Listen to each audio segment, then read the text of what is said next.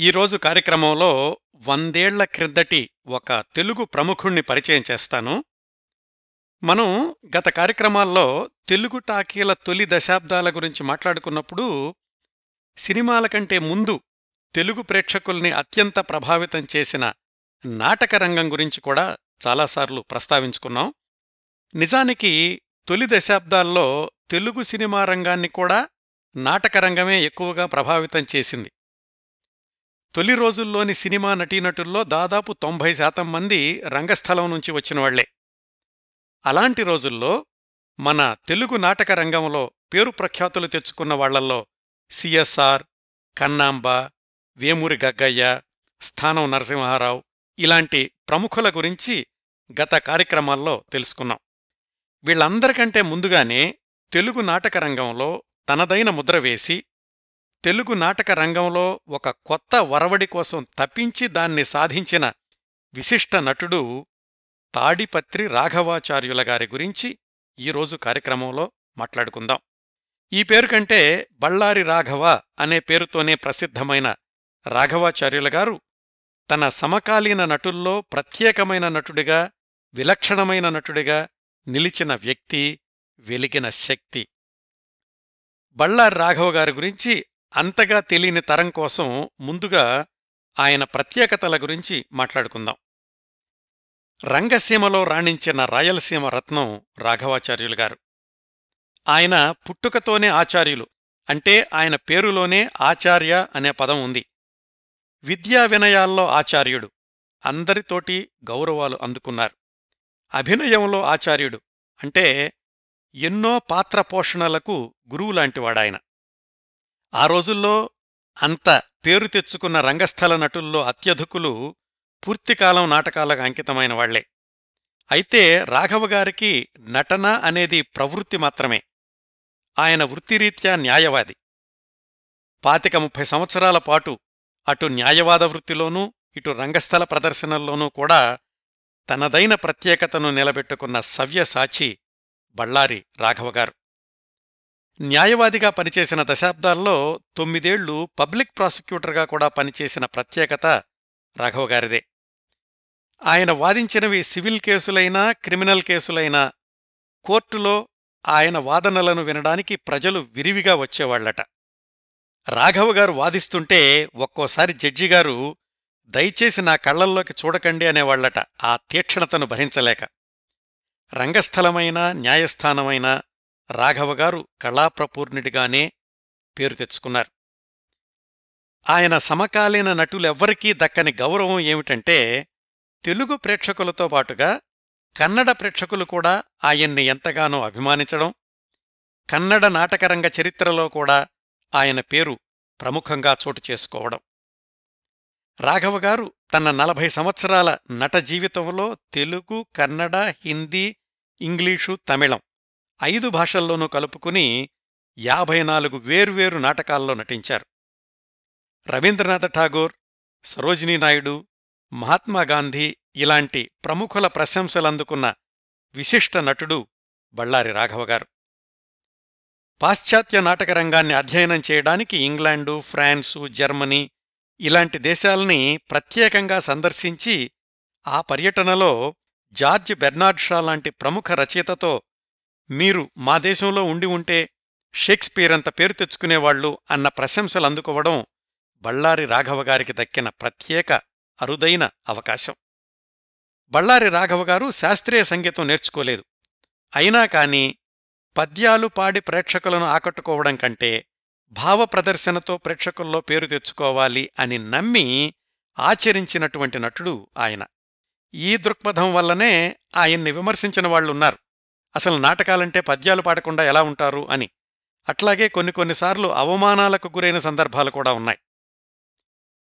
నాటకం అనేది కేవలం వినోద ప్రధానమైందే కాదు సమాజ ప్రగతికి మూఢాచారాల నిర్మూలనకు కూడా నాటకరంగం తోడ్పడాలి అని ప్రకటించి ఆ దిశగానే తన నాటక ప్రదర్శనల్ని కొనసాగించిన అంకితభావం బళ్ళారి రాఘవగారిది అసలు నాటకాలంటేనే పురాణ కథలు పద్యాల ప్రవాహాలు అని అందరూ అంగీకరించినటువంటి రోజుల్లో మొదట్లో ఆయన పౌరాణిక నాటకాల వైపు మొగ్గు చూపలేదు.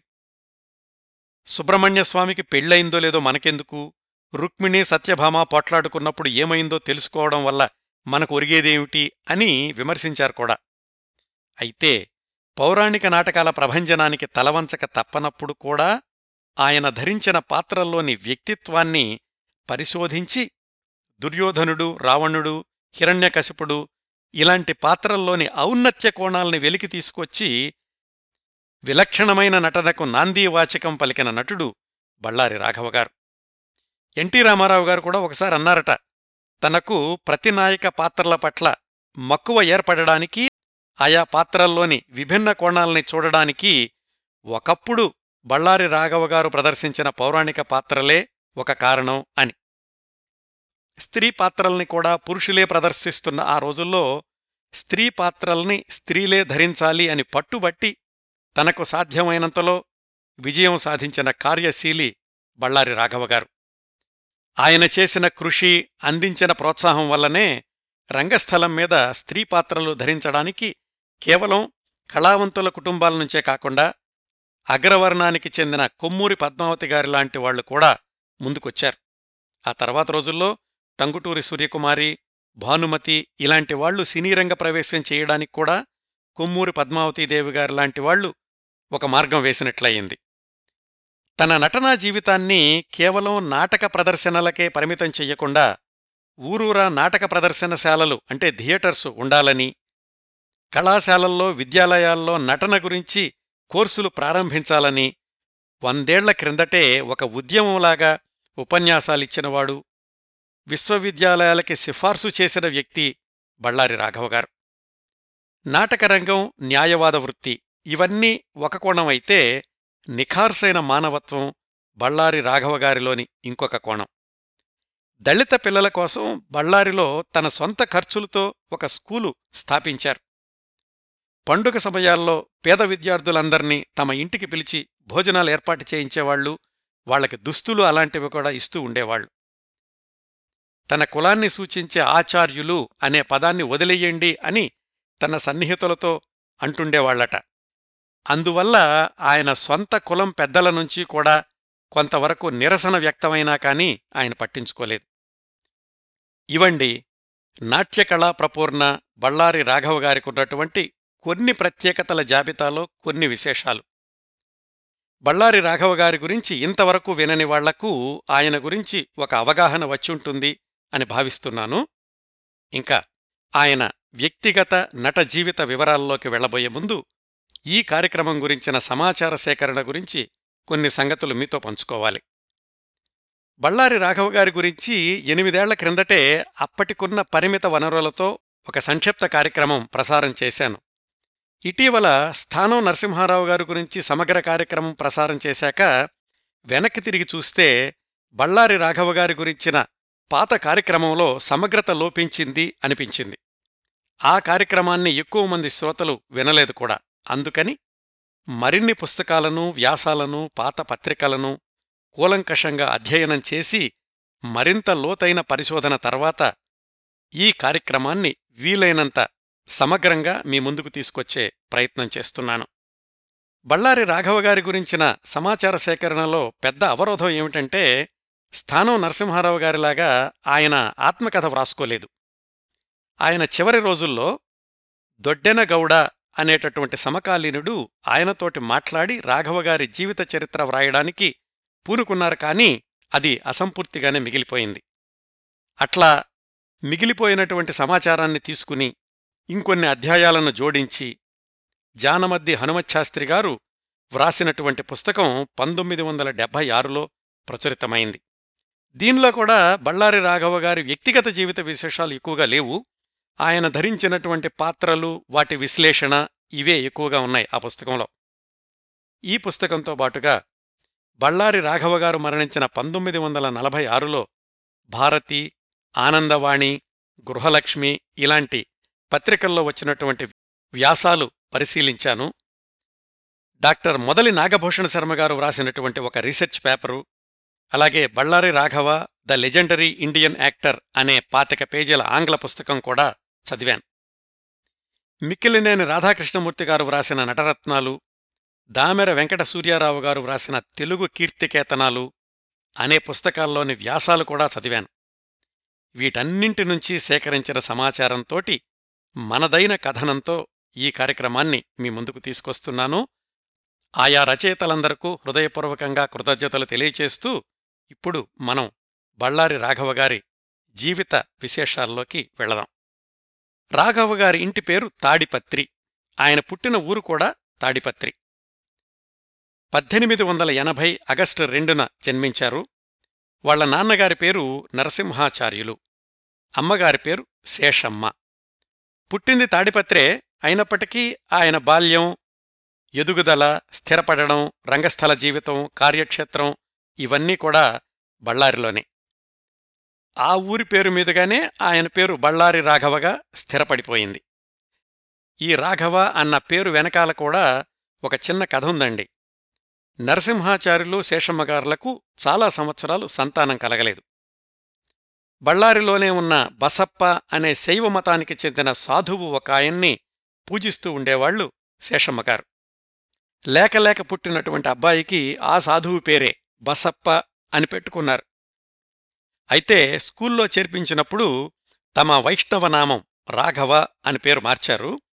ఆచార్యులు అనేది సంప్రదాయం ప్రకారం వస్తుంది కాబట్టి ఆ విధంగా ఆయన రాఘవాచార్యులు అయ్యారు కాని ఆయన పెరిగి పెద్దయ్యాక ఆచార్యులు అనే పదాన్ని వదిలేసి రాఘవ అనే పిలిపించుకుంటూ ఉండేవాళ్ళు అలా ఆయన బళ్ళారి రాఘవ అయ్యారన్నమాట. వాళ్ళ నాన్నగారు నరసింహాచార్యులు గారు బళ్ళారి మున్సిపల్ హైస్కూల్లో తెలుగు పండితుడిగా పనిచేస్తూ ఉండేవాళ్ళు ఆయన అష్టావధాని కూడా. అటు తల్లివైపు నుంచి చూస్తే రాఘవ్ గారి మేనమామ ధర్మవరం రామకృష్ణమాచార్యులు గారు.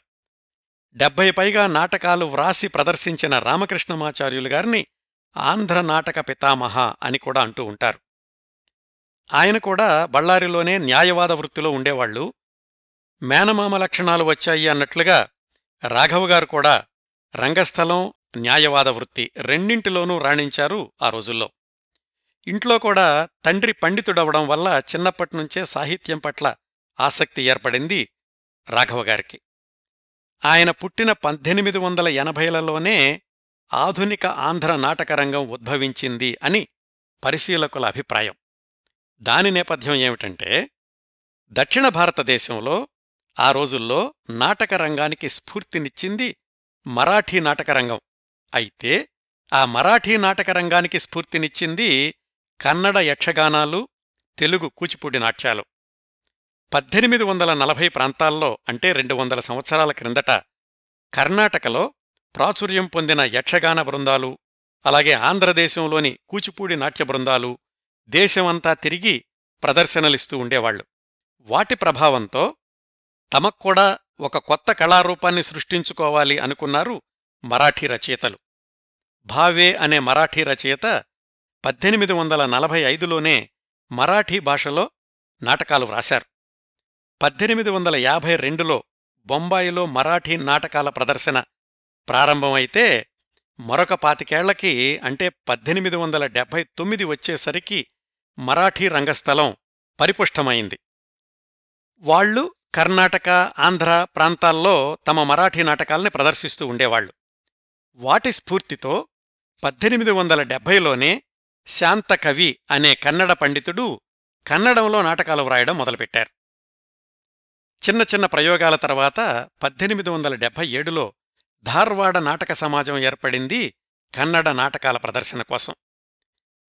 వీళ్ళు కేవలం కర్ణాటకలోనే కాకుండా బళ్ళారి రాజమండ్రి విజయవాడ వరంగల్ ఇలాంటి నగరాల్లో కూడా కన్నడ నాటకాలు ప్రదర్శిస్తూ ఉండేవాళ్ళు ఇలా మరాఠీ కన్నడ ఈ రెండు భాషల నాటకాల్ని చూసి అటు తమిళ ప్రాంతంలోనూ ఇటు ఆంధ్ర ప్రాంతంలో కూడా తమ తమ భాషల్లో నాటకాలు వ్రాయడం ప్రారంభించారు రచయితలు.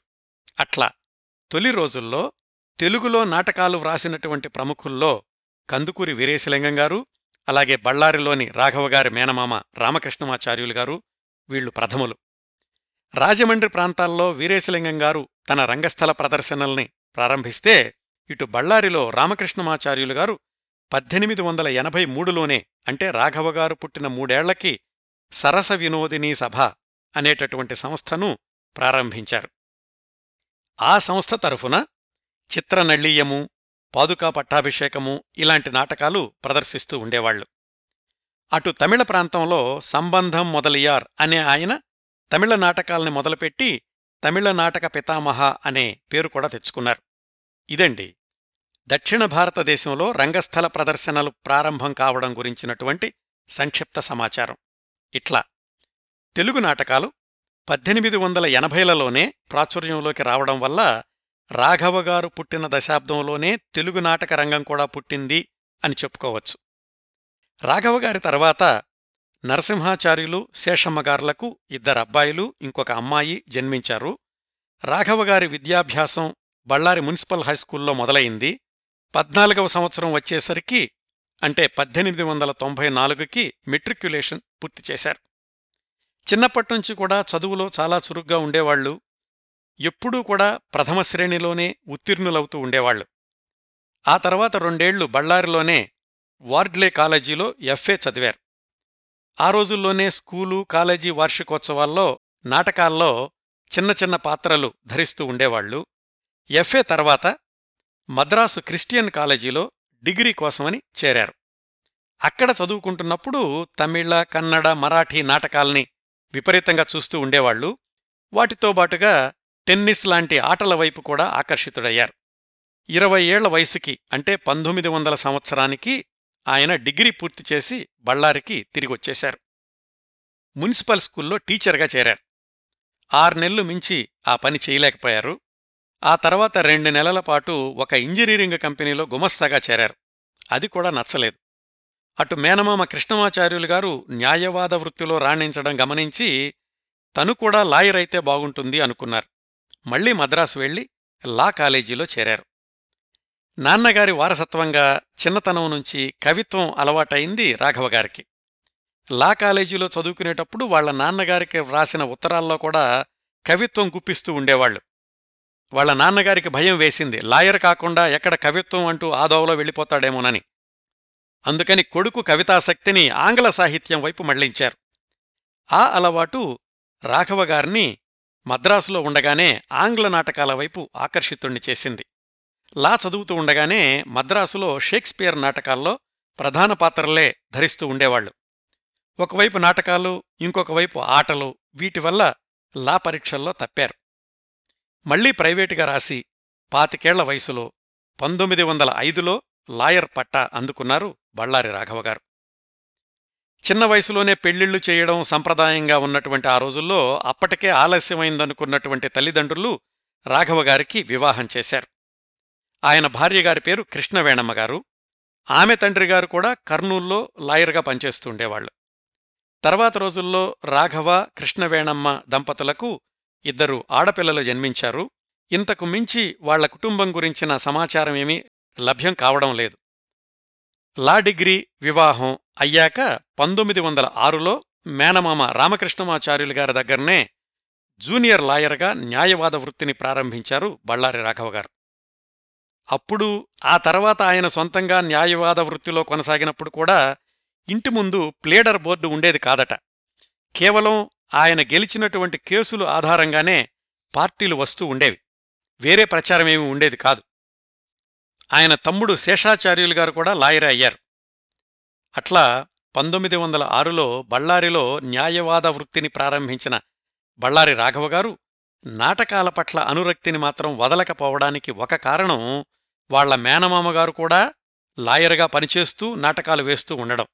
కాబట్టి తను కూడా అలాగే చెయ్యొచ్చు అనేటటువంటి భావంతో నాటక ప్రదర్శనల వైపు అడుగులేశారు రాఘవగారు. ఆ రోజుల్లో బళ్ళారిలో రెండు ప్రధానమైన నాటక సంస్థలు ఉండేవి. ఒకటి రాఘవగారి మేనమామగారు రామకృష్ణమాచార్యులు గారు అప్పటికి ఇరవై సంవత్సరాల క్రిందటే ప్రారంభించిన సరస వినోదినీ సభ అనేది రెండోది కోలాచలం శ్రీనివాసరావు అనే పండితుడి ఆధ్వర్యంలో నడుస్తున్న సుమనోరమ సభ అనే సంస్థ. కోలాచలం శ్రీనివాసరావు గారికి ఆంధ్ర చారిత్రక నాటక పితామహ అనే బిరుదు కూడా ఉండేది. ఇటు మేనమామగారేమో పౌరాణిక నాటకాలని ప్రదర్శిస్తూ ఉండగా అటు కోలాచలం శ్రీనివాసరావు గారు ఎక్కువగా చారిత్రక నాటకాలకి ప్రాధాన్యత ఇస్తూ ఉండేవాళ్ళు ఎందుకనో గాని మొదట్నుంచి రాఘవగారికి పౌరాణిక నాటకాలు ఆ సాగదీసి పద్యాలు పాడడం అంతగా ఇష్టం ఉండేది కాదు. ఈ నేపథ్యంలో ఆయన ఈ రెండు సంస్థల్లోనూ చేరకుండా మొదట్లో షేక్స్పియర్ క్లబ్ అనే సొంత సంస్థను ప్రారంభించి దాని తరఫున పంతొమ్మిది వందల ఆరులోనే మొదటిసారిగా బళ్ళారిలో పూర్తిస్థాయి రంగస్థల నాటకం ఒథెల్లో ప్రదర్శించారు. స్కూలు కాలేజీ రోజుల్లోని నాటకాలను మినహాయిస్తే బళ్ళారి రాఘవ గారు స్వతంత్రంగా నటించిన ప్రదర్శించిన మొట్టమొదటి రంగస్థల నాటకం ఆంగ్ల నాటకం ఒథెల్లో అన్నమాట. ఆ నాటకం చూసినటువంటి కోలాచలం శ్రీనివాసరావు గారు ఇక్కడ రెండు పెద్ద నాటక సంస్థలు ఉండగా మళ్ళా మీరొక సంస్థ మొదలుపెట్టడం దేనికి? నువ్వు మా సంస్థలో చేరొచ్చు కదా అని ఆహ్వానించారు. కొన్ని రోజుల తర్వాత ఆయనకు కూడా అనిపించిందేమో మరి ఇంగ్లీషు నాటకాలను ఎంతకాలం కొనసాగిస్తాము అని. అందుకని కోలాచలం శ్రీనివాసరావు గారి సుమనోరమ సభలో చేరారు బళ్ళారి రాఘవ గారు. ఇక్కడ గమనించాల్సిందేంటంటే అప్పటికీ రాఘవ గారు ఇంకా మేనమామ గారి దగ్గరే జూనియర్గా పనిచేస్తున్నారు. మరి ఆయనకు కూడా ఒక నాటక సంస్థ ఉంది కదా. అయినా కాని మేనమామగారి సంస్థలో కాకుండా పక్కనే ఉన్నటువంటి మరొక సంస్థ సుమనోరమ సభలో చేరారు. ప్రధాన కారణం పౌరాణిక నాటకాల కంటే చారిత్రక నాటకాల అంటేనే ఇష్టపడడం. వాటి వల్లనే ప్రజల్లో చైతన్యం వస్తుంది. వాటి వల్లనే కొంతలో కొంతైనా అభ్యుదయ భావాల్ని ప్రచారం చెయ్యొచ్చు అని రాఘవ గారు అనుకోవడం. బహుశా ఇంకొక కారణం ఏమిటంటే వాళ్ళ నాన్నగారు సుమనోరమ సభలో సలహాదారుగా ఉండేవాళ్ళు ఈ విషయం తెలిసినటువంటి మేనమామగారు కూడా ఏమీ అనలేదు. అటు వేరే సంస్థలో సభ్యుడిగా ఉన్నప్పటికీ మేనమామగారి దగ్గర జూనియర్ లాయర్గానే కొనసాగారు రాఘవ గారు చిన్నప్పటినుంచి కూడా మొహమాటం లేకుండా మాట్లాడే అలవాటున్న రాఘవ గారు మేనమామగారి దగ్గర అంటూ ఉండేవాళ్ళట మామా మొన్న మీరు భక్త ప్రహ్లాద నాటకం ప్రదర్శించారు కదా అసలు ఆ నాటకంలో ఏముందండి? ఒకటే ప్లాటు కమ్మగా పాడే కుర్రాడికి ప్రహ్లాదుడి పాత్ర ఇచ్చి ప్రతి మాట తర్వాత ఒక పద్యం పాడించడం దానికి ప్రేక్షకులు వన్స్ మోర్ అనడం. ఇదే నా నాటకం అంటే ప్రేక్షకులకు ఏం చెప్తున్నాము అనేది ముఖ్యం కాదా అని. మేనమామగారు కోపం తెచ్చుకునేవాళ్ళు కాదు నవ్వేసి ఊరుకునేవాళ్ళట అందుకే అటు వృత్తి వృత్తే ఇటు ప్రవృత్తి ప్రవృత్తే అన్నట్లుగా కొనసాగింది మేనల్లుడు మేనమామల అనుబంధం. ఇంకా కోలాచలంగారి సంస్థలో బళ్ళారి రాఘవగారి నాటక ప్రస్థానం విషయానికొస్తే ఆయన నటించిన మొదటి నాటకం సునందిని అనే సాంఘిక నాటకం. దాన్లో ఆయన డెబ్భై ఏళ్ళ వృద్ధుడిగా నటించారు. మొట్టమొదట్నుంచే ఆయనది ఎంత సహజ నటనంటే ఆ తర్వాత రోజుల్లో ఆయన రాయదుర్గం టౌన్లో ఇదే సునందిని నాటకాన్ని ప్రదర్శించారు. ఆ మర్నాడు రాయదుర్గం నుంచి ఒక క్లయింట్ వచ్చాడు రాఘవ గారి దగ్గరకు తన కేసు వాదించమని అడగడానికి. చెప్పండి మీ కేసేమిటో అన్నారు రాఘవ్ గారు. లాయర్ గారిని కలవాలి ఆయన పిలవండి అన్నాడు వచ్చినతను. నేనేనండి లాయర్ని అన్నారు రాఘవ్ గారు. అబ్బే మీరెలా అవుతారండి? రాత్రి సునందిని నాటకంలో ఆయన్ని చూశాను ఆయన చాలా ముసలాయన? ఆ రాఘవాచార్యులు గారితోటే మాట్లాడాలి అన్నాడు మళ్ళీ ఆ వచ్చినతను. చివరికి ఎలాగో అతన్ని ఒప్పించారనుకోండి అంతలాగా పాత్రలో ఒదిగిపోతూ ఉండేవాళ్ళు రాఘవగారు మొట్టమొదట్నుంచే ఇంకా ఆయనకు పేరు తెచ్చిపెట్టినటువంటి కొన్ని పాత్రల గురించి చెప్పుకోవాలంటే విజయనగర పతనం అనే నాటకంలో పఠాన్ రుస్తుం పాత్ర. ఆ పాత్రకు ఆయన ప్రాణం పోస్తే ఆ పాత్ర ఆయనకు విశేషమైన పేరు ప్రఖ్యాతులు తెచ్చిపెట్టింది. కోలాచలం శ్రీనివాసరావు గారే ఆ విజయనగర పతనం నాటకం రాశారు. రాఘవగారు నటించిన పఠాన్ పాత్ర హిందూ ముస్లింల సఖ్యతకు భంగం కలిగిస్తోంది అని మద్రాసు ప్రభుత్వం కొన్నాళ్ళు ఆ నాటకాన్ని నిషేధించింది. అయితే అదే నాటకాన్ని మైసూరు రాష్ట్రంలో ప్రదర్శించినప్పుడు హిందువులతో పాటుగా ముస్లిములు కూడా బ్రహ్మరథం పట్టారు. ఆ నాటక ప్రదర్శనలో రాఘవగారి నటన గురించి స్థానం నరసింహారావు గారు ఒకచోట వ్రాశారు. విజయనగర పతనం నాటకంలో రామరాజు చరిత్రను కొంతసేపు బుర్రకథ రూపంలో నడిపిస్తారు. రంగస్థలం మీద ఒకవైపు బుర్రకథ కళాకారులు నటిస్తూ ఉంటే అది వినడానికి వచ్చినటువంటి ప్రేక్షకుడి రూపంలో మరికొంతమందితో కలిసి స్టేజికి ఇంకొక వైపు ఒక రాయి మీద కూర్చుంటాడు పఠాను వేషంలో ఉన్నటువంటి రాఘవగారు. రొట్టె తింటూ బుర్రకథ వింటూ ఉంటారు. బుర్రకథ ఇరవై నిమిషాలు కొనసాగుతుంది. మరి అంతసేపు కేవలం రొట్టె తింటూ కూర్చుని ఉన్నటువంటి రాఘవగారు ఎలాంటి నటన ప్రదర్శిస్తారు? అదే ఆయన ప్రత్యేకత.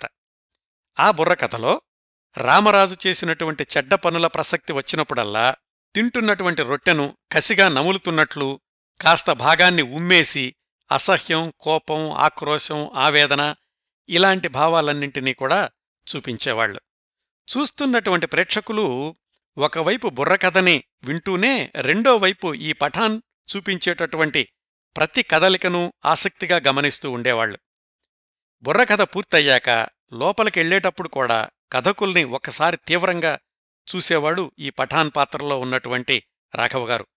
ఒక్కోసారి రంగస్థలాన్ని కాలుతో తన్ని విసురుగా లోపలికెళ్ళిపోయేవాళ్ళు అంతే ఒక్క సంభాషణ లేదు. ఇరవై నిమిషాల పాటు కేవలం రియాక్షన్స్ మాత్రమే. ఒక్కసారి తెరపడగానే ప్రేక్షకుల కరతాళధ్వనులతో హాలు ప్రతిధ్వనించేదట. ఈ నాటకం నిషేధానికి గురికాకముందు మద్రాసు ప్రదర్శనకెళ్ళినప్పుడు ఆ ప్రదర్శన ముందు రోజు ఒక నటుడొచ్చి ఏమండి ఓసారి ఆ పాత్ర అభినయించి చూపించండి. మీలాగే నేను నటిస్తాను అన్నాడట. ఎందుకండి మీరు నటించలేరు అని నేను అనలేదు కదా? అన్నారు రాఘవగారు ఆహా అలా కాదండి. చాలామంది అంటున్నారు మీలాగా రుస్తుం పాత్రను ఇంకెవరూ పోషించలేరు అని అందుకని నన్ను నేను సవాల్ చేసుకుంటున్నాను అన్నాడు ఆ వచ్చినటువంటి నటుడు. సరే చూడండి అయితే అని ఆ నాటకంలోని కొన్ని సీన్లు నటించి చూపించారు రాఘవగారు ఏది మళ్ళీ ఒకసారి చూపించండి అన్నాడు అతను. అలాగా ఐదారు సార్లు అడిగి మరీ రాఘవగారితో నటింపచేశాడు అతను. అంతే. చేతులెత్తి నమస్కారం పెట్టేశాడు. సార్ మీకు మీరే సాటి మీలాగా నటించలేను అని. అతడలా అనడానికి కారణం ఏమిటంటే రాఘవగారు ప్రదర్శించిన ఐదు సార్లు ఐదు రకాలుగా నటించారు. ఒకసారికి ఇంకొకసారికి పొంతన లేదు. మోసనటనైతే ఎవరైనా చేయగలరు కానీ అదే పాత్ర అదే దృశ్యం అదే సంభాషణ ప్రదర్శించిన ప్రతిసారీ కొత్తగా నటించడం అనేది బళ్ళారి రాఘవగారు లాంటి ఏ కొద్దిమందికో మాత్రమే సాధ్యపడుతుంది. పంతొమ్మిది వందల పంతొమ్మిదిలో బెంగుళూరులో జరిగిన ఫెస్టివల్ ఆఫ్ ఫైన్ ఆర్ట్స్లో విశ్వకవి రవీంద్రనాథ ఠాగూర్ ముఖ్య అతిథిగా హాజరయ్యారు. ఆయన బళ్ళారి రాఘవగారి ఈ రుస్తుం పాత్రను చూసి భారతదేశం గర్వించదగ్గ నటుడు అని రాఘవగారిని అభినందించడమే కాకుండా శాంతినికేతనుకొచ్చి కొన్ని ప్రదర్శనలివ్వండి అని కూడా అడిగారు. రాఘవగారు గొప్ప క్రియేటివ్ జీనియస్ సృజనాత్మక మేధావి. కొన్నిసార్లు నాటకం జరుగుతూ ఉండగా అప్పటికప్పుడు కొత్త సంభాషణలు చేర్చడం కొత్త దృశ్యాలు చేర్చడం ఇలాంటివి కూడా చేస్తూ ఉండేవాళ్ళాయన అలాంటి సందర్భం ఒకటి ఆయనకు బాగా పేరు తెచ్చిపెట్టిన భక్త రామదాసు నాటకంలో రామదాసు పాత్ర ధరించినప్పుడు జరుగుతూ ఉండేది. తానేషా రామదాసుని ఏడయ్యా నీ రాముడెక్కడున్నాడో చూపించు అంటాడు. రామదాసు పాత్రలోని బళ్ళారి రాఘవగారు చెప్పిన సమాధానం పిచ్చివాడా ఎవరి రాముడు వాళ్ళల్లోనే ఉంటాడు రాముడైనా మరొక దేవుడైనా వాడే అతణ్ణే వివిధ రూపాల్లో భక్తులు పూజిస్తూ ఉంటారు. రామ్ రహీం బుద్ధుడు క్రీస్తు అన్నీ ఆయన రూపాలే. నువ్వు నమ్మే రాముణ్ణి చూపించు అని నన్ను ప్రత్యేకంగా అడగాల్సిన అవసరం లేదు. నువ్వు నమ్మే దేవుళ్ళో కూడా రాముడున్నాడు అని. ఇలాగా మత సామరస్యాన్ని సమర్థించే సంభాషణలు కేవలం రచయిత వ్రాసింది కాదు. రాఘవగారు తనంతట తాను చెప్పిందేనండి. ఇలాగా మరి సొంత సంభాషణలు చెప్తూ ఉంటే పక్కన నటించేటటువంటి నటులకు ఇబ్బందిగా ఉంటుంది కదా? అలా జరగకుండా చివరి సంభాషణ మాత్రం రచయిత వ్రాసిందే ఉండేలాగా జాగ్రత్త పడుతూ ఉండేవాళ్ళు ఎందుకంటే సహనటుడు తర్వాత చెప్పాల్సినటువంటి సంభాషణకు అది లీడ్ ఇస్తుంది కాబట్టి. భక్తరామదాసు నాటకంలోనే ఇంకొక దృశ్యంలో రాఘవగారు చేసిన ఒక ప్రయోగం ఏమిటంటే తానీషా భటులు రామదాసుని జైలుకి తీసుకెళ్ళడానికి వస్తారు. అప్పుడు రామదాసు భార్య రామదాసు నుదుట కుంకుమ దిద్దుతుంది. ఖద్దరు శాలువా కప్పి తెల్ల టోపీ రామదాసు తలబేద పెట్టి హారతిస్తుంది. స్వాతంత్ర్య పోరాటం ముమ్మరంగా సాగుతున్నటువంటి ఆ రోజుల్లో జైలుకెళ్ళేవాళ్ళు గాంధీ టోపీలు ధరించడం ఆనవాయితీగా ఉండేది. మరి రాఘవగారు ఆ నాటకం వేసినటువంటి రోజుల్లో గాంధీ టోపీలు అనేది ఉందో లేదో కానీ ఆయన చేర్చినటువంటి ఆ దృశ్యం మాత్రం ప్రేక్షకుల్ని బాగా ఆకట్టుకుంటూ ఉండేది. మరొక ఉదంతం. రాఘవగారు కోలాచలం శ్రీనివాసరావు గారిని అడిగి ఒక చారిత్రక నాటకం వ్రాయించుకున్నారు. దాని పేరు శిలాదిత్య. పార్సీవాళ్ళు భారతదేశంలో ప్రవేశించినటువంటి రాజుల కాలం ఆ కథ యొక్క నేపథ్యం. అందులో రాఘవగారు మంత్రి కుమారుడి పాత్రలో నటించారు. ఒకనొక సందర్భంలో రాజకుమార్తెను కలుసుకోవడానికి స్త్రీ వేషం వేసుకుని రాణివాసంలో దాసిగా చేరతాడు మంత్రి కుమారుడు. అంతవరకు కూడా పౌరుషాన్ని ప్రదర్శించినటువంటి రాఘవగారు వెంటనే స్త్రీ లాలిత్యాన్ని కూడా ప్రదర్శించడం ప్రేక్షకుల్ని మంత్రముగ్ధుల్ని చేసింది. ఒకసారి ఆ నాటకం మద్రాసులో ప్రదర్శించేటప్పుడు పిఠాపురం మహారాజా ముఖ్య అతిథిగా హాజరయ్యారు.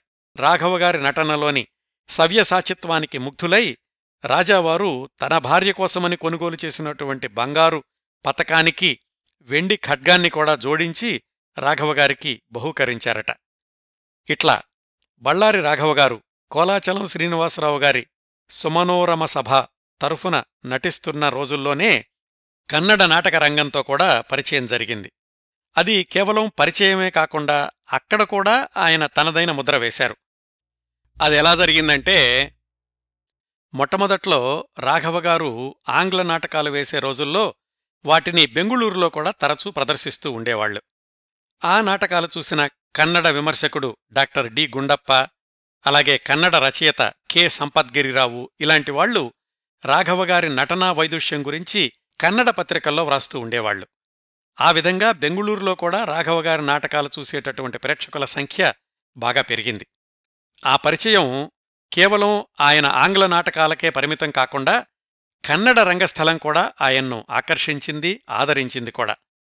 ఆ రోజుల్లోనే బెంగుళూరులో ఎమెచ్యూర్ డ్రమటిక్ అసోసియేషన్ అనేటటువంటి ఒక సంస్థ ప్రజాదరణ పొందిన కన్నడ నాటకాలని ప్రదర్శిస్తూ ఉండేది. ప్రముఖ కన్నడ నటుడు ఏవి వరదాచార్య గారి ప్రోత్సాహంతో బళ్ళారి రాఘవ గారు ఎమెచ్యూర్ డ్రమటిక్ అసోసియేషన్లో చేరి వాళ్ళతో కలిసి కన్నడ నాటకాల్లో కూడా నటించడం ప్రారంభించారు. అలాగా ఆయన ప్రదర్శించినటువంటి కన్నడ నాటకాల్లో కొన్ని మండోదరి తాళికోట మోహనాస్త్ర కనకదాస ఇద్దద్దు ఇద్దహోగే మొదలైనవి. ఇంకా బళ్ళారి రాఘవ గారికి తొలి రోజుల్లో పౌరాణిక నాటకాలు అంటే అంత ఇష్టం ఉండేది కాదు అని చెప్పుకున్నాం కదా అయితే ఎక్కువ కాలం ఆయన పౌరాణిక నాటకాలకు దూరంగా ఉండలేకపోయారు. ఆ రోజుల్లో పౌరాణిక నాటకాలకున్నటువంటి ఆదరణ ప్రాచుర్యం వాటి ముందు రాఘవగారు కొన్నాళ్ళకు తలవంచక తప్పలేదు. అది కూడా అనుకోకుండా జరిగింది. కోలాచలం శ్రీనివాసరావు గారే వ్రాసినటువంటి భారత యుద్ధం అనే నాటక ప్రదర్శన జరుగుతోంది ఒకసారి. వాళ్ళ సంస్థలోనే కదా రాఘవగారు చారిత్రక నాటకాలు వేస్తోంది. ఆ రోజు భారత యుద్ధం నాటకం ప్రదర్శన జరుగుతున్నప్పుడు రాఘవగారు ప్రేక్షకుల్లో కూర్చుని చూస్తున్నారు. ఎందుకంటే ఆయన పౌరాణిక నాటకాల్లో అంతవరకు నటించలేదు కాబట్టి. నాటకం మొదటి రంగం పూర్తయింది తెరపడింది. ధర్మరాజు పాత్రధారికి ఒక దుర్వార్త అందింది. కలరా వ్యాధితో బాధపడుతున్నటువంటి వాళ్ళ అమ్మాయి పరిస్థితి ప్రమాదకరంగా ఉంది అని. వెంటనే వేషం తీసేసి ఆయన ఇంటికెళ్ళిపోయారు. నిర్వాహకుడు కోలాచలం శ్రీనివాసరావు గారికి ఏం చేయాలో పాలుపోలేదు గురువుగారి పరువు నిలబెట్టడం కోసం బళ్ళారి రాఘవ ముందుకొచ్చారు. ఆయన వెంటనే గ్రీన్ రూమ్కి వెళ్ళి గురువుగారు నాటకం సజావుగా జరిగేటట్లు చూసే బాధ్యత నాది ధర్మరాజు పాత్ర నేను వేస్తాను అని మేకప్ చేయించుకుంటూ సంభాషణల్ని పద్యాల్ని వేరే వాళ్ళని చదవమన్నారు. అవి వింటూ మేకప్ పూర్తి చేయించుకుని రంగస్థలం మీదకి వెళ్ళారు ధర్మరాజు పాత్రలో రాఘవగారిని చూసిన ప్రేక్షకుల్లో ఆనందానికి అవధుల్లేవు ఆ పాత్రలో ఆయన నటించడం అదే మొదటిసారి అన్న భావం ఎక్కడా రానివ్వకుండా తన మొట్టమొదటి పౌరాణిక పాత్రను రాఘవగారు అత్యద్భుతంగా పోషించారు. నాటకం దిగ్విజయమైంది. కోలాచలం శ్రీనివాసరావు గారు శిష్యుణ్ణి అభినందించారు. కృతజ్ఞతలు చెప్పారు. అక్కడ్నుంచి రాఘవగారు పౌరాణిక నాటకాల్లో కూడా వేషాలు వెయ్యడం కొనసాగించారు.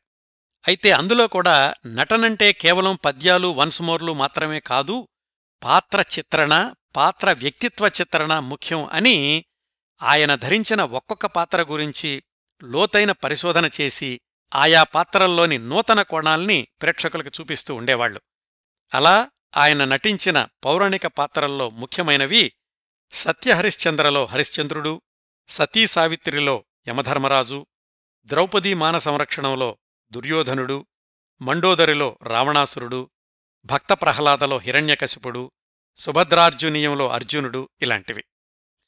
అయితే ఇలా నాటకాల్లో తీరిక లేకుండా ఉంటూ కూడా ఆయన న్యాయవాద వృత్తికి ఎలా న్యాయం చేకూర్చేవాళ్ళు? అదేనండి ఆయన ప్రత్యేకత. రంగస్థలం మీద ఎంత మంచి పేరు తెచ్చుకున్నారో న్యాయవాదిగా కూడా అంత పేరుండేది ఆయనకు. ఆయన మేనమామ రామకృష్ణమాచార్యులు గారు పంతొమ్మిది వందల పన్నెండులో మరణించేదాకా ఆయన దగ్గర జూనియర్గా పనిచేసిన రాఘవ గారు ఆ తర్వాత నుంచి సొంతంగా ప్రాక్టీస్ కొనసాగించారు. ఆ రోజుల్లో బళ్ళారిలోని ప్రముఖ న్యాయవాదుల్లో కొంతమంది కోలాచలం వెంకట్రావు పి. శివరావు కోలారు వెంకోబారావు ఇలాంటి వాళ్ళు. వీళ్ళల్లో ఈ శివరావు గారంటే అందరికీ కూడా సింహస్వప్నం. ఆయన ఒక కేసు వాదిస్తున్నారు అంటే ఎదుటి పార్టీ లాయర్లు వణుకుతూ ఉండేవాళ్ళట. అలాంటి శివరావు గారికి సమవొజ్జి మన బళ్ళారి రాఘవగారే ఒకసారి ఒక కేసు వాదనలో శివరావు గారు రాఘవగారిని ఎగతాళి చేస్తూ కోర్టులో కేసు వాదించడం అంటే నాటకాలు వేయడం కాదు అన్నారట. దానికి రాఘవగారు వెంటనే ఆ తెలుసండి మీరు కూడా తెలుసుకోండి ఇది న్యాయస్థానం తమ గర్జన మృగాలయం కాదు అని రిపార్టీ ఇచ్చారట. వీళ్ళిద్దరూ వాదించేటటువంటి కేసు ఉంది అంటే జనాలు వాళ్ళను చూడ్డానికి విపరీతంగా వస్తుండేవాళ్ళు అట్లాగే రాఘవగారు న్యాయవాదిగా ఎంత నిబద్ధతతో ఉండేవాళ్ళంటే ఏ కేసైనా కాని దాంట్లో నిజం ఉంది అనిపిస్తేనే ఆ కేసుని తీసుకునేవాళ్ళు అది అన్యాయమైన కేసు అనుకుంటే వచ్చిన వాళ్ళకు మొహమాటం లేకుండా ఇది నేను వాదించును మీరు ఓడిపోతారు కూడా అని చెప్పి పంపించేవాళ్ళు రాఘవగారు ఆ రోజుల్లో చాలా ఖరీదైన లాయర్ కూడా. ఆయన ఫీజు ఇచ్చుకోగలిగిన వాళ్ళే ఆయన దగ్గరకు వెళ్తుండేవాళ్ళు అయితే పేదవాళ్ళు వచ్చినప్పుడు మాత్రం వాళ్ళకి ఉదారంగా సహాయం చేస్తూ ఉండేవాళ్ళు ఆయన కేసు తీసుకున్నారు అంటే అది తప్పక గెలిచే కేసే అని ప్రజల్లో ఒక నమ్మకం ఉండేది. పొద్దున్నే లేచి కోర్టుకెళ్ళేదాకా ఆ రోజు వాదించాల్సిన కేసుల్ని కూలంకషంగా అధ్యయనం చేసి నోట్సు రాసుకునేవాళ్ళు ఖచ్చితమైన సమయానికి కోర్టుకు వెళ్ళి సాయంకాలం కోర్టు మూసేయగానే ఇంటికొచ్చేస్తే ఇంక మర్నాడు ఉదయం దాకా ఆయన వకీలు కాదు నటుడే. రాత్రంతా రిహార్సిల్సు నాటకాల గురించినటువంటి చర్చలు కొనసాగుతూ ఉండేవి. కొన్ని కొన్నిసార్లు వేరే ఓళ్ళల్లో నాటకాలు వెయ్యాల్సి వస్తే అది పూర్తయ్యాక బళ్ళారికి వచ్చే దారిలో మర్నాడు వాదించాల్సిన కేసుల గురించి చదువుకుని రైలు దిగి సరాసరి కోర్టుకెళ్ళినటువంటి సందర్భాలు కూడా ఉన్నాయి అని ఆయన మిత్రులు చెబుతూ ఉండేవాళ్ళు ఇట్లా న్యాయవాద వృత్తి నాటకాలు వీటితో పాటుగా ఆయన ఇల్లు ఒక ధర్మశాలలాగా ఉండేదట. ప్రజాసేవా కార్యక్రమాల విరాళాల కోసం ఎవరొచ్చినా కాని సహాయం చేసి పంపిస్తూ ఉండేవాళ్ళు రాఘవగారు. ఎక్కడెక్కడ్నుంచో పండితులు కవులు నటులు బళ్ళారి వచ్చినప్పుడల్లా రాఘవగారింట్లోనే వారాల తరబడి ఉండిపోయేవాళ్ళు పండుగ దినాల్లో అయితే పేదవాళ్ళకి దుప్పట్లు దుస్తులు ఇలాంటివి పంచిపెడుతూ ఉండేవాళ్ళు ఆయన న్యాయవాదిగా సంపాదించిన దాంట్లో అధిక భాగం ఇలాంటి దానధర్మాలకే ఖర్చయిపోతూ ఉండేదట. ఇంకా రాఘవగారి వ్యక్తిత్వంలోని మరొక కోణం ఆయనలోని సమయస్ఫూర్తి. వ్యక్తిగానూ నటుడిగానూ కూడా ఆయన సమయస్ఫూర్తికి అనేక ఉదాహరణలు చెప్పుకోవచ్చు. ఒకసారి బయట్నుంచి వచ్చిన ఆయన ఒక ఆయన బళ్ళారి పట్టణాన్ని చిన్నబుచ్చుతూ రాఘవగారు మీ బళ్ళారిలో గాడిదలు ఎక్కువగా ఉన్నాయట కదా అన్నారట. దానికి బదులిస్తూ రాఘవగారు వెంటనే అవునండి అప్పుడప్పుడు బయట నుంచి కూడా కొన్ని గాడిదలు వస్తుంటాయి అన్నారు. ఇంకా రంగస్థలం మీద రాఘవగారి సమయస్ఫూర్తికైతే చాలా ఉదాహరణలు చెప్పుకోవచ్చు. ఒకటి రెండు చెప్తాను. ఒకసారి విజయవాడ దుర్గా కళామందిరంలో చంద్రగుప్త నాటకం జరుగుతోంది. దాంట్లో స్థానం నరసింహారావు గారు ముర వేషం వేశారు. బళ్ళారి రాఘవగారిదేమో చాణుక్యుడి పాత్ర. చాణుక్యుడు చంద్రగుప్తుడి నొసటన కుంకుమ దిద్దేటటువంటి దృశ్యం. చాణుక్యుడి వేషంలో ఉన్న బళ్ళారి రాఘవగారు తన జోలిలో ఉన్న కుంకుమ బరిన తీసి కుంకుమని చంద్రగుప్తుడికి పెట్టాలి. అయితే ఏమైందో కాని ఆయన జోలిలో కుంకుమ కనిపించలేదు. అయినా గాని ఆగకుండా రాఘవగారు వెంటనే తన నొసటనున్నటువంటి కుంకుమ తీసి చంద్రగుప్తుడి నొసటన ఉంచి ఆశీర్వదించారు. ఈ సన్నివేశాన్ని చూసినటువంటి ప్రేక్షకులు కరతాళ ధ్వనులతో కళామందిరం మార్మోగిపోయింది. అయితే ఆయన జోలిలో ఉండాల్సిన కుంకుమ భరణ ఏమైంది? ఆయన మర్చిపోయారా? కాదట. కావాలనే స్థానం నరసింహారావు గారు తీసేసి రాఘవ గారిని కంగారు పెడదామనుకున్నారు అని ఆ నాటక ప్రదర్శనను చూసిన వాళ్ళు ఎవరో వ్రాశారు.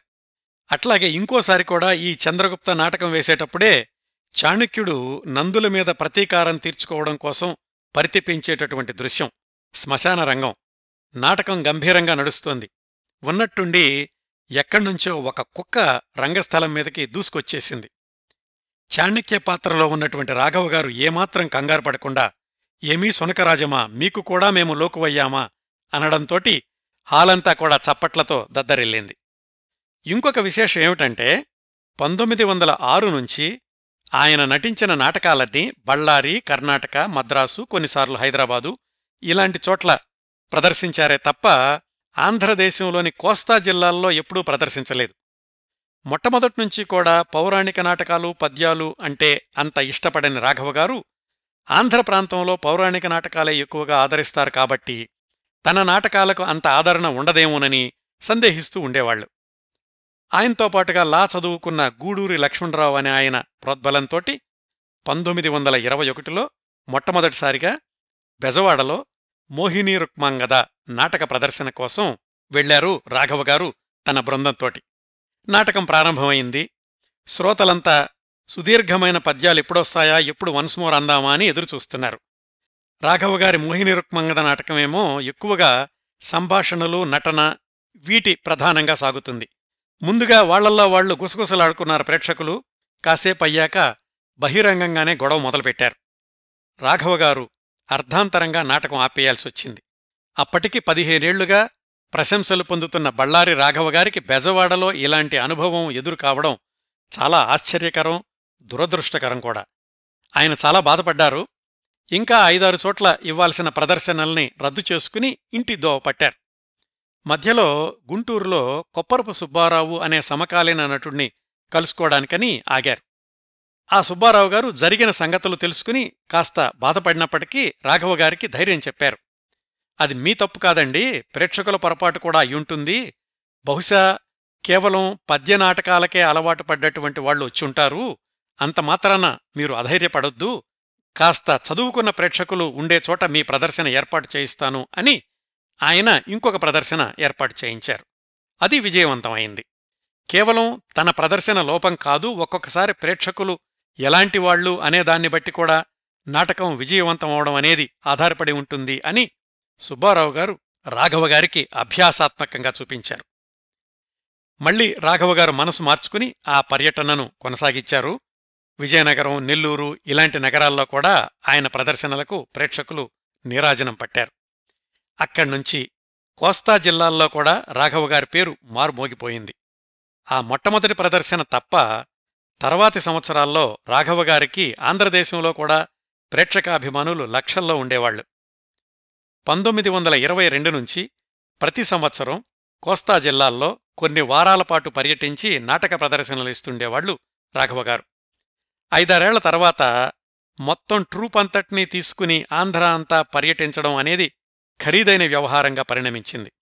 అందుకని రాఘవగారు పంతొమ్మిది వందల ఇరవై ఏడు నుంచి ఆంధ్ర ప్రాంతంలో పర్యటించినప్పుడు నాటకంలో ముఖ్యమైన నటులు కొద్దిమందిని మాత్రం బృందంలో చేర్చుకుని మిగతా నటులందర్నీ స్థానికంగా ఉన్నవాళ్ళని ఎంపిక చేసుకుని వాళ్ళకు తమతో పాటు శిక్షణనిచ్చి ప్రదర్శనలిస్తుండేవాళ్ళు ఈ ప్రయోగం అద్భుతమైనటువంటి విజయం సాధించింది. ఎందుకంటే బళ్ళారి రాఘవగారితో కలిసి నటించడం అనేసరికి ఔత్సాహిక కళాకారులు దాన్ని గొప్ప అవకాశంగా భావించేవాళ్ళు పైగా రాఘవగారితో కలిసి నటించాం అని చెప్పుకోవడం వాళ్ళకి ఒక అర్హతలాగా ఉండేది. పంతొమ్మిది వందల ఇరవై ఏడులోనే ఆయన రంగూన్లో కూడా రెండు వారాల పాటు పర్యటించి నాటకాలు ప్రదర్శించారు. బళ్ళారి రాఘవగారి ప్రసక్తి వచ్చినప్పుడల్లా ప్రతివాళ్ళు ఉదహరించేటటువంటి సంఘటన పంతొమ్మిది వందల ఇరవై ఏడులోనే జరిగింది.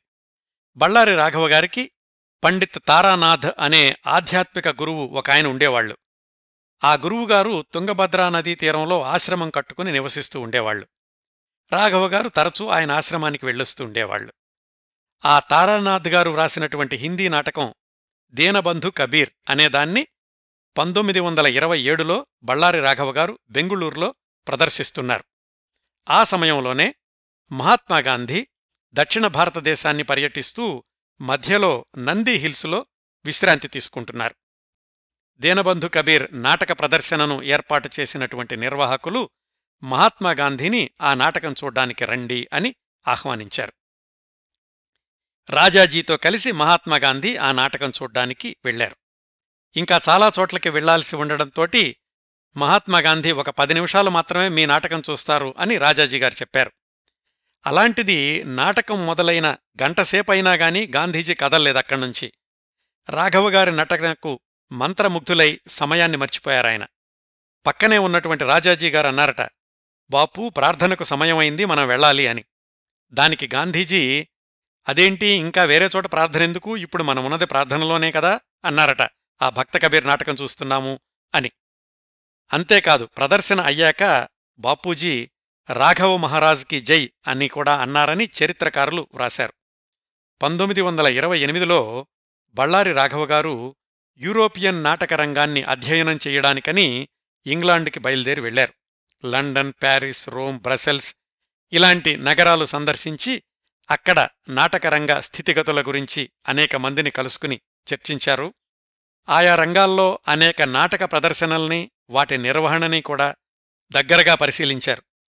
ఆ పర్యటనలోనే జార్జ్ బెర్నార్డ్ షాని కలుసుకున్నప్పుడు ఆయన అన్నారంట అదేంటి మీరిక్కడికొచ్చారు మేం కదా మీ దేశం వచ్చి మీ కళల గురించి అధ్యయనం చేయాలి అని. ఆ విదేశీ పర్యటన నుంచి తిరిగొచ్చాక రాఘవగారికి తెలుగు నాటక రంగాన్ని ఇంకా ఎంత ముందుకు తీసుకెళ్ళొచ్చో ఒక అవగాహన ఏర్పడింది. ఆ స్ఫూర్తితోటి ఆయన వివిధ నగరాల్లో నాటకరంగంలో రావాల్సిన మార్పుల గురించి ప్రదర్శనశాలల ఆవశ్యకత గురించి ఉపన్యాసాలిచ్చారు ఒక ఉద్యమంలాగా. ఆ ఉపన్యాసాలన్నీ పుస్తక రూపంలో ప్రచురించడం అవి ఇప్పటికూడా లభ్యం కావడం ఒక మంచి పని. పంతొమ్మిది వందల ముప్పైల నుంచే ఆయన ఇంకొక ప్రయోగం చేశారు. అదేంటంటే రంగస్థలం మీద స్త్రీ పాత్రల్ని స్త్రీలే పోషించాలి అనేటటువంటి ప్రతిపాదనని ఒక ఉద్యమంలాగా ముందుకు తీసుకెళ్ళారు. ఆయన పిలుపు అందుకుని నాటకాల్లో నటించడానికి ముందుకొచ్చినటువంటి సంప్రదాయ కుటుంబ మహిళల్లో మొదటివాళ్ళు కొమ్మూరి పద్మావతి గారు. ప్రముఖ రచయిత చలంగారి తమ్ముడిగారి భార్య. ఈ కొమ్మూరి పద్మావతి గారి అబ్బాయే ప్రముఖ డిటెక్టివ్ రచయిత స్వర్గీయ కొమ్మూరి సాంబశివరావు గారు. కొడవటికట్టి కుటుంబరావు గారు కూడా ఈ కొమ్మూరి పద్మావతి గారి అల్లుడు. రాఘవ గారితో కలిసి నాటకాల్లో నటించడం ప్రారంభించారు కొమ్మూరి పద్మావతి గారు పంతొమ్మిది వందల ముప్పై ప్రాంతాల్లోనే. భక్త ప్రహ్లాదలో రాఘవగారు హిరణ్యకశిపుడైతే పద్మావతి గారు లీలావతిగా నటిస్తూ ఉండేవాళ్ళు రాఘవగారి పిలుపునందుకుని రంగస్థలం మీద నటించడానికి ముందుకొచ్చినటువంటి మహిళల్లో మరికొంతమంది కొప్పరపు సరోజిని కాకినాడ అన్నపూర్ణ మాడపాటి సరోజిని ఇలాంటివాళ్ళు బళ్ళారి రాఘవగారి జీవితంలో మరొక సంఘటన. పంతొమ్మిది వందల ముప్పై మూడులో బళ్ళారి రాఘవగారిని మున్సిపల్ చైర్మన్గా పోటీ చెయ్యండి అని కొంతమంది మిత్రులు బలవంతం చేశారు. ఆయనకి ఇష్టం లేకుండానే ఒప్పుకున్నారు. ఎన్నికల ప్రచారానికి వీధి వీధి తిరగడం మొదలుపెట్టారు. రాఘవ గారితో పాటుగా వెళ్ళినటువంటి మిత్రులు రాఘవ గారిని ఓటర్లకు పరిచయం చేసి ఓటెయ్యండి అని అడిగారు. కొంతమంది సరే అనేవాళ్ళు మరికొంతమంది మౌనంగా ఉండిపోయేవాళ్ళు అలా ఏమీ మాట్లాడని వాళ్ళ మీద రాఘవగారి మిత్రుడు కరిబసప్ప అనే ఆయన విరుచుకుపడేవాడట. ఇలాంటివి రాఘవగారి మనస్తత్వానికి సరిపడే సంఘటనలు కాదు. ఓట్ల కోసం అడుక్కోవడం వాళ్ళు సానుకూలంగా స్పందించకపోతే కఠినంగా మాట్లాడాల్సి రావడం ఇలాంటి రాజకీయాలు నాకొద్దు అనుకుని నామినేషన్ ఉపసంహరించుకున్నారు. ఇంకా బళ్ళారి రాఘవగారి గురించి తక్కువ మందికి తెలిసిన విషయం ఆయన ఒక సుదీర్ఘమైన సాంఘిక నాటకం వ్రాశారు అనేది.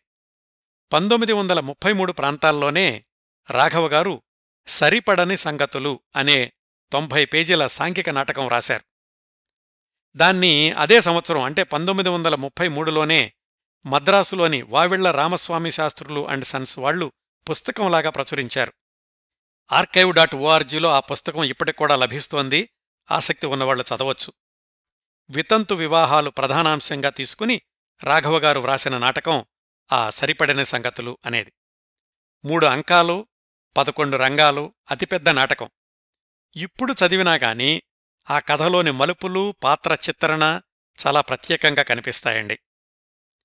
నిడివి ఎక్కువగా ఉండడం వల్లనో ఏమో కాని రాఘవగారు వ్రాసినటువంటి ఆ ఏకైక నాటకం ఎక్కడా ప్రదర్శించినటువంటి వివరాలైతే లభ్యం కావడం లేదు.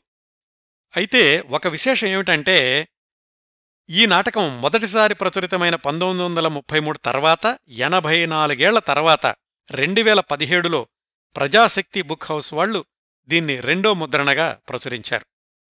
నాటకరంగంలో ఇన్ని ప్రయోగాలు చేస్తున్నా ఇంకా కళాసేవ చేస్తున్న రోజుల్లోనే వృత్తిపరంగా కూడా ఆయన ఎదగడం ప్రత్యేక గుర్తింపులు పొందడం అనేది గమనార్హం. పంతొమ్మిది వందల ఇరవై ఏడు ప్రాంతాల్లోనే ప్రభుత్వం ఆయన్ను పబ్లిక్ ప్రాసిక్యూటర్గా నియమించడంతో పాటు రావు బహదూర్ బిరుదు కూడా ఇచ్చారు. రాఘవగారు తొమ్మిదేళ్ళపాటు ఆ పబ్లిక్ ప్రాసిక్యూటర్ పదవిలో కొనసాగారు. ఆ తరువాత మనం మాట్లాడుకోవాల్సింది రాఘవగారి సినీ రంగ ప్రవేశం గురించి. మనం గతంలో మాట్లాడుకున్నప్పుడు పాత సినిమాల గురించినటువంటి కార్యక్రమాల్లో రెండు పోటీ సినిమాల గురించి చాలాసార్లు ప్రస్తావించుకున్నాం. అవేంటంటే పంతొమ్మిది వందల ముప్పై ఆరు ఫిబ్రవరి మార్చిలలో విడుదలైన ద్రౌపదీ వస్త్రాపహరణం ద్రౌపదీ మాన సంరక్షణం.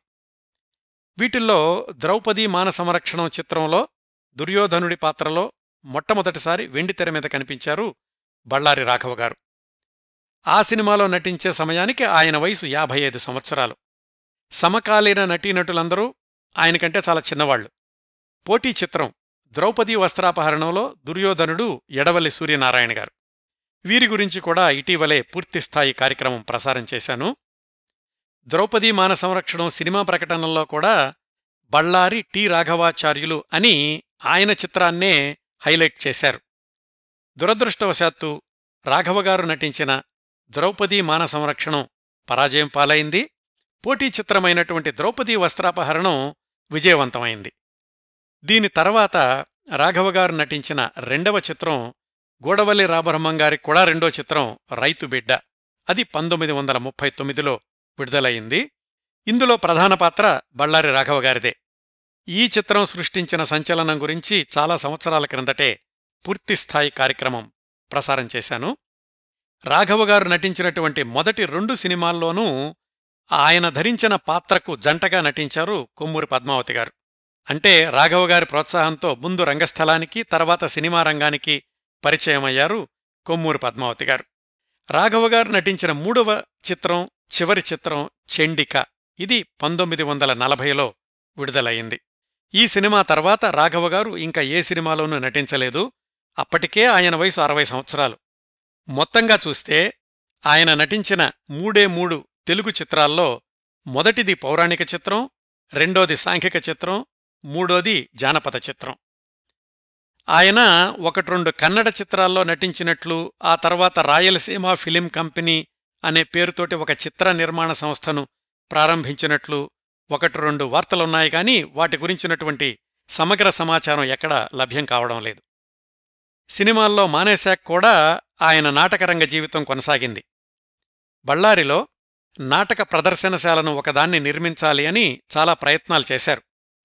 రూపాయి నిధి అనే పేరుతోటి ఒక్కొక్కళ్ళు ఒక్కొక్క రూపాయి ఇవ్వండి చాలు థియేటర్ నిర్మించవచ్చు అని ఒక ప్రణాళికను ప్రారంభించారు కానీ అది ఎందుకనో మొదట్లోనే ఆగిపోయింది. బళ్ళారి రాఘవ గారు ప్రదర్శించిన చిట్ట చివరి నాటకం ఆయన జస్టిస్ పివి రాజమన్నార్ గారితో కలిసి రచించిన తెగని సమస్య అనేది. దీని ప్రదర్శన చాలాసార్లు ఆగిపోయింది.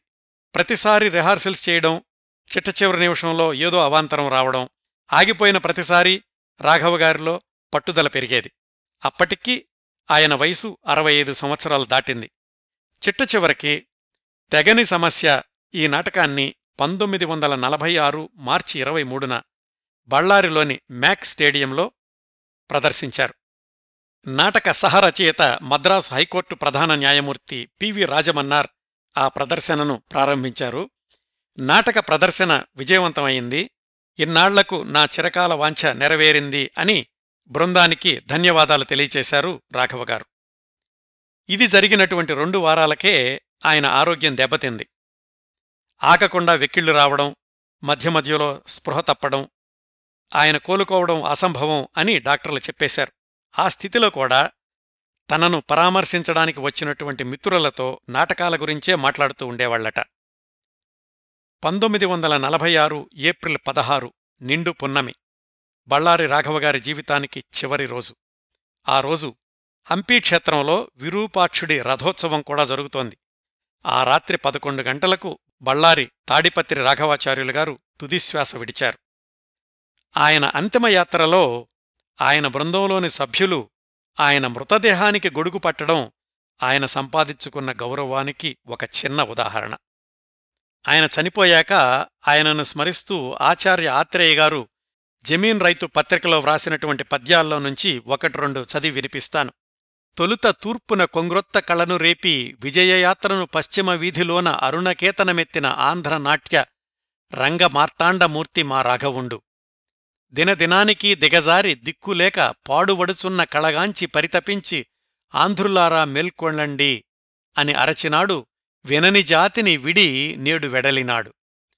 నాటక కళాప్రపూర్ణ ఏనాటికేని నీదు రుణమును తీర్తుము నిశ్చయమ్ము ఆంధ్రజాతికి నీ వాణి అమరమగును. నిత్య శాంతి సమాధిలో నిదురపొమ్ము అని. రాఘవగారి గురించి పుట్టపర్తె నారాయణాచార్యులు గారు వ్రాసిన చిరుకవిత ఆ విశాల లోచనాలు అనంతభావాల దర్పణాలు. ఆ నాసిక అతిలోక సౌందర్యానికి అనుప్రవేశిక. అతని వంటి నటకుడు నాడు లేడు ఇక రాడు. ఆ జ్యోతికి సర్వప్రపంచం నివాళులిచ్చింది ఆ మరణానికి కాలమే నిట్టూర్చింది. ఇవండి రాయలసీమ రంగస్థల రత్నం నాట్యకళా ప్రపూర్ణ బళ్ళారి రాఘవగారి గురించి నేను సేకరించగలిగినన్ని విశేషాలు. తెలుగువారి సాంస్కృతిక చరిత్రలో రంగస్థల నాటకరంగం విడతీయరాని భాగం. తెలుగు నాటకరంగంలో బళ్ళారి రాఘవగారి పాత్ర చిరస్మరణీయం. ఈ కార్యక్రమాన్ని ఇంతటితో ముగిస్తున్నానండి. ఈ కార్యక్రమాలను ఆదరించి అభిమానిస్తున్న శ్రోతలందరకు హృదయపూర్వకంగా కృతజ్ఞతలు తెలియచేస్తున్నాను.